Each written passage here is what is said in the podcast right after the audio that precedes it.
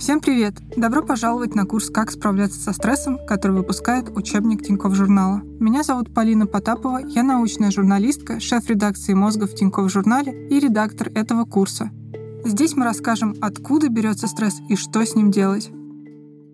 Стресс — это неизбежная часть жизни, и нет ни одного живого существа, которое бы не испытывало его на регулярной основе. Исследования говорят о том, что даже растения переживают что-то похожее на стресс, когда ухудшаются условия — ну, например, рядом проложили трассу. И так же, как и у людей, стресс подрывает их здоровье. Полностью убрать стресс из жизни невозможно, по крайней мере у нас, у людей, но мы можем повышать свою стрессоустойчивость. На этом курсе с опорой на научные данные и рекомендации психологов я расскажу, как это можно сделать. Все уроки курса доступны в текстовой и аудиоверсии, чтобы вы могли возвращаться к материалу в удобном формате. Чтобы перейти к текстовой версии с подкаст-платформы, переходите по первой ссылке в описании – а если вы слушаете внутри учебника, то просто разверните раздел под аудиоплеером. Кстати, внутри урока есть также практики и домашние задания, которые помогут взять от курса максимум. Чтобы перейти к ним, просто листайте страницу вниз. Обычно стрессом называют жизненные казусы. Представьте конец рабочего дня. Вы попали в пробку и из-за этого опоздали на важное совещание. Начальник вас за это прилюдно отчитал. Потом, во время обеда, вы залили новую белую рубашку борщом – Чуть позже клиент прислал сотню новых правок в то, что уже утвердил. А вечером, вернувшись домой, вы обнаружили, что ваша кошка раскопала все цветы и явно не испытывает никакого раскаяния. Но на самом деле стресс — это не череда мелких неприятностей. Это наша эмоциональная и физиологическая реакция, то есть реакция тела, на все, что кажется опасным, некомфортным или непривычным. В этот момент в кровь выбрасываются ударные дозы адреналина и кортизола. Это гормоны, которые помогают обеспечить организм энергией для борьбы с угрозой. Учащается сердцебиение и дыхание. В мышцы поступает больше кислорода и глюкозы. Другие процессы временно подавляются. Например, пищеварение и работа иммунной системы. Из-за мобилизации внутренних ресурсов могут появиться неприятные ощущения, например, головная боль, боль в животе или груди, диарея, дрожь в руках и ногах, а еще стресс часто сказывается на аппетите. Чтобы успокоиться, захочется съесть ведерко мороженого, пиццу самого большого диаметра и килограмм жареных крылышек, а бывает наоборот, может появиться отвращение к еде. И все же не стоит считать стресс абсолютным злом. Наоборот, благодаря этому механизму организм приходит в состояние повышенной боевой готовности, а это повышает шансы на выживание. Например, когда нужно убежать от тигра, дать ему отпор или замереть в надежде, что все образуется само собой. Эти три варианта принято объединять в формулу «бей, беги, замри», которая описывает типичное поведение человека в стрессе. Вы наверняка ее слышали. Это называется «дерись или беги», fight or fly. Включается механизм «бей или беги». It's fight, flight or freeze. Сегодня вероятность умереть от лап тигра нулевая, но даже сейчас способность испытывать стресс часто выручает нас. Например, каждый раз, когда мы беремся за новое, непривычное дело, стресс дает силы и мотивацию, чтобы справиться с дискомфортными ситуациями. Это то, что происходит со мной прямо сейчас. Я впервые записываю аудиокурс и волнуюсь. Обычно такой стресс не сильный и не приводит к заметным изменениям в работе организма. Мы можем даже его не заметить, просто ощутим возбуждение или желание поскорее справиться с задачей. Для такого стресса ученые придумали отдельный термин – эустресс. Эустресс помогает лучше работать, выступать перед незнакомой аудиторией и решаться на перемены в жизни. Но все эти положительные эффекты проявляются лишь в том случае, если опасность не кажется такой уж большой. Совсем другое дело, если мы столкнулись с чем-то неприятным или опасным – Реакция в ответ на это будет куда сильнее, а ее проявления гораздо менее приятными. Такой стресс уже называют дистрессом. Восприятие опасности субъективно, поэтому одно и то же событие может вызвать у разных людей реакцию эустресса или дистресса. Скажем, кто-то впадает в панику, когда начальник вызывает на разговор, а для кого-то это мелкая неприятность благодаря финансовой подушке. Если реакция дистресса длится недолго, это не причиняет большого вреда. Например, вы неожиданно лишились работы, но очень быстро нашли новую. В таком случае все окей. Наше тело и психика рассчитаны на короткие перегрузки и прекрасно с ними справляются. Но все меняется, если стресс становится хроническим. Хронический стресс — это когда человек испытывает стресс постоянно на протяжении долгого времени. Например, потому что не может решить беспокоящую проблему, или когда вокруг слишком много поводов для волнений. Человек просто не успевает отдохнуть и восстановиться. И так живут многие. В отличие от наших предков, нам не так часто грозят по-настоящему смертельные опасности. Но поводов для постоянных тревог и без тигров предостаточно. Психологи объясняют это тем, что жизнь современного человека устроена гораздо сложнее, чем жизнь человека доисторического. Чтобы чувствовать себя комфортно, предкам требовалось защищать себя от хищников и добывать еду, а наше благополучие зависит от большего количества факторов. Мне или вам, чтобы прокормить себя, нужно получить образование, обзавестись навыками для будущей работы, найти ее и умудриться не потерять. Каждый из этих этапов сопряжен с большим количеством сложностей, которые запросто могут вызвать стресс. Давайте я наглядно покажу, как изменились поводы для стресса за последние 200 тысяч лет.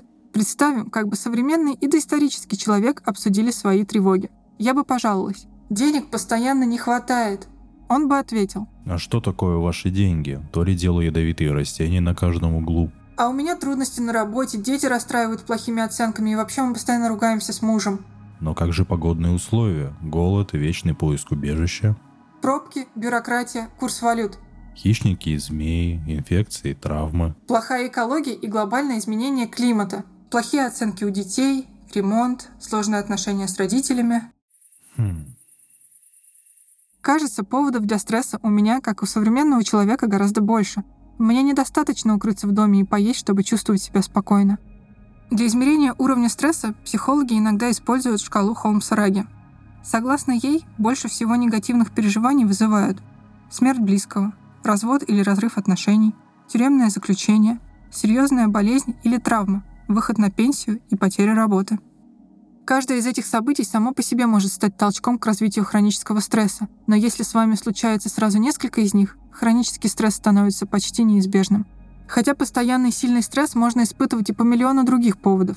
Например, из-за глобальных событий – пандемии, экономических кризисов, войн, или из-за того, что кажется мелочью жизни. Допустим, ежедневные пробки или храп партнера, который приводит к постоянному недосыпу. Часто источником стресса становится работа, причем вовсе не обязательно, чтобы человека постоянно подвергали невыносимым мучениям. Достаточно, чтобы он чувствовал себя недооцененным, бесполезным или не очень компетентным. Другая распространенная причина стресса – деньги, например, их нехватка или перспектива потерять постоянный источник дохода. Нередко с постоянным стрессом сталкиваются люди с хроническими заболеваниями и их близкие, те, кто работает на ответственных должностях и представители помогающих профессий, например, врачи, спасатели, социальные работники, психологи, те, кто постоянно сталкиваются с людской болью и страданиями. Защитить себя от факторов, которые вызывают стресс, невозможно. Пока мы живы, мы всегда будем тревожиться и расстраиваться – проще говоря, испытывать стресс. Но в наших силах повысить свою стрессоустойчивость. Стрессоустойчивость помогает испытывать меньше симптомов дистресса, что дает возможность продолжать рационально мыслить в любой ситуации, быстрее приходить в себя, а значит иметь меньше рисков развития хронического стресса. Во многом способность к стрессоустойчивости зависит от генетики. В одном американском эксперименте решили сравнить реакции на разные испытания у спецназовцев и обычных военных. Дело в том, что спецназ — это элитные войска, куда отбирают самых устойчивых к стрессу людей. Чтобы понять, чем обусловлена такая стрессоустойчивость, их всех лишали сна, еды и даже устраивали допросы с пристрастиями. В общем, имитировали условия войны, а когда все закончилось, взяли анализы. Отличие обнаружилось. В крови у спецназовцев было повышено особое вещество – нейропептид Y, Предположительно, именно он давал сверхспособность быстро мобилизоваться и сфокусироваться в момент опасности, а когда она миновала, также быстро прийти в норму. И это было заложено в их ДНК. Тем временем обычным военным требовалось гораздо больше времени на восстановление. Помимо генетики, на стрессоустойчивость может влиять детский опыт. Особо уязвимы к стрессу люди, пережившие в раннем возрасте психологическую травму. Например, те, кто жил в крайней бедности, был разлучен с родителями или подвергался насилию. Есть еще несколько факторов, которые влияют на стрессоустойчивость. Например, физическое и психическое состояние. Если человек хорошо себя чувствует, не страдает от психических или другого рода расстройств, то его способность противостоять стрессу выше. Еще влияют личностные черты, например, высокий уровень невротизма. Невротизм – это склонность к тревожности и низкой самооценке. Все это тоже делает человека повышенно восприимчивым к стрессовым факторам. Еще влияет локус контроля, который может быть внутренним или внешним. Внутренний локус контроля — это когда человек убежден в том, что его успехи, заслуги и провалы — следствие его собственных усилий. Внешний же локус контроля — это противоположный взгляд на мир, при котором все зависит от обстоятельств. Так вот, считается, что внутренний локус контроля повышает стрессоустойчивость, а внешний снижает. И, наконец, у всех разное количество ресурсов. К ним относятся материальные и социальные. Материальные — это деньги, собственность, жилье, а социальные — это друзья, знакомые, семья. И зависимость тут простая. Чем больше у человека ресурсов, тем легче ему преодолевать проблемы. Но это не значит, что те, кому меньше повезло с генетикой, детством и чертами личности, обречены жить в хроническом стрессе. Есть множество способов повысить стрессоустойчивость. Например, тем самым военнослужащим, которые, в отличие от спецназовцев, не так быстро восстановились после учений, удалось повысить стрессоустойчивость. И все благодаря практикам осознанности, о которых я расскажу в следующих уроках. Упражнения на осознанность несложные. Они будут отнимать у вас 5-15 минут в день. Но очень важно, чтобы вы выполняли их каждый день, до выхода следующего урока. Ведь одного раза недостаточно, чтобы заметить эффект. Кстати, а как отследить эффект? Для этого есть специальная таблица состояния. В ней всего один вопрос. Как вы себя чувствуете? Отвечайте по десятибальной шкале, где 1 балл — это «хуже не бывает», 5 баллов — это «нормально», а 10 — это «лучше не бывает». Попробуйте ответить прямо сейчас. И в дальнейшем отвечайте на этот вопрос каждый день, до практики осознанности и после. Шаблон таблицы вы можете найти в текстовой версии этого урока. Если вы слушаете на подкаст-платформах, то переходите по ссылке в описании, а если внутри учебника, то просто скроллите страницу вниз. Отслеживать свое состояние – это и есть первое задание. Первое и очень важное, потому что небольшие изменения не всегда заметны, но когда мы видим их, это дает наглядное подтверждение, что мы способны контролировать свое состояние, а это, в свою очередь, поддерживает мотивацию и помогает двигаться дальше. Второе задание тоже на диагностику. Помните, ранее в уроке я упоминала шкалу Холмса-Раги. С ее помощью можно определить общий уровень стресса за последний год. Посмотрите на таблицу в текстовой версии урока или прямо сейчас вбейте в поиске «Шкала Холмса-Раги» и выпишите события, которые происходили с вами в последние 12 месяцев. Каждому событию присвоено свое количество баллов. Чем больше баллов, тем больше стресса. Например, у смерти партнера 100 баллов по Холмсу-Раге, у выхода на пенсию 45 баллов, у денежного долга или ипотеки 17 баллов, даже у свадьбы, казалось бы, радостного события 50 баллов. Ну и мое любимое – штраф за неправильную парковку – 11 баллов. В общем, можете пока поставить урок на паузу, вдумчиво пройтись по списку событий и в итоге сложить все баллы. А после я расскажу, как интерпретировать результаты. Если у вас 150 баллов или меньше, это хорошо. Значит, у вас низкий уровень стресса и низкая вероятность развития негативных последствий для здоровья. В следующих уроках я расскажу, как снижать этот уровень или хотя бы придерживаться существующего. Интервал от 150 до 299 баллов считается умеренным уровнем стресса. По всей видимости, вы проходите через непростой период жизни. Но это не повод переживать, результаты теста вовсе не означают, что в ближайшем будущем вы обязательно чем-нибудь заболеете. Они лишь дают примерное представление о вашей стрессовой нагрузке. А это полезно знать. Если в последнее время в вашей жизни много стресса, вы можете его снизить, хотя бы частично.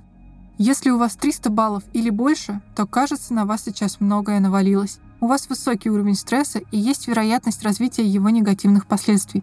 Поэтому вам особенно важно заботиться о себе и всеми доступными способами снижать уровень стресса.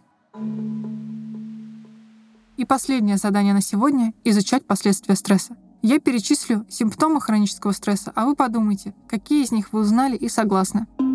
Колебания веса, повышенное артериальное давление — Хронический спазм мышц, обычно в области шеи и плечевого пояса. Бессонница или другие проблемы со сном. Отсутствие сексуального желания. Частые беспричинные расстройства желудочно-кишечного тракта. Отсутствие энергии и мотивации. Постоянная усталость. Повышенная тревожность. Раздражительность и вспышки гнева. Сложности с запоминанием, изучением нового, выполнением любых когнитивных задач – отсутствие желания с кем-то общаться. Если в течение нескольких недель или месяцев вы замечаете что-то из списка, это сигнал, к которому стоит прислушаться. Вы уже долгое время испытываете стресс, и он становится хроническим. Постарайтесь позаботиться о себе и обратиться к врачу. Для начала к терапевту. А если у вас нет серьезных симптомов, продолжайте слушать курс. Через неделю я расскажу, что такое цикл стресса и как он устроен на физиологическом уровне. А еще дам список простых приемов, с помощью которых вы сможете быстро почувствовать себя лучше. Это был первый урок курса «Как справляться со стрессом», который выпускает учебник Тинькофф журнала. Читала его я, Полина Потапова, редактор этого курса и научная журналистка. Курс бесплатный и доступен не только в аудиоверсии, но и в тексте. Чтобы перейти к текстовой версии с подкаст-платформы, переходите по первой ссылке в описании. А если вы уже на сайте учебника, то просто разверните раздел под аудиоплеером. И до встречи через неделю.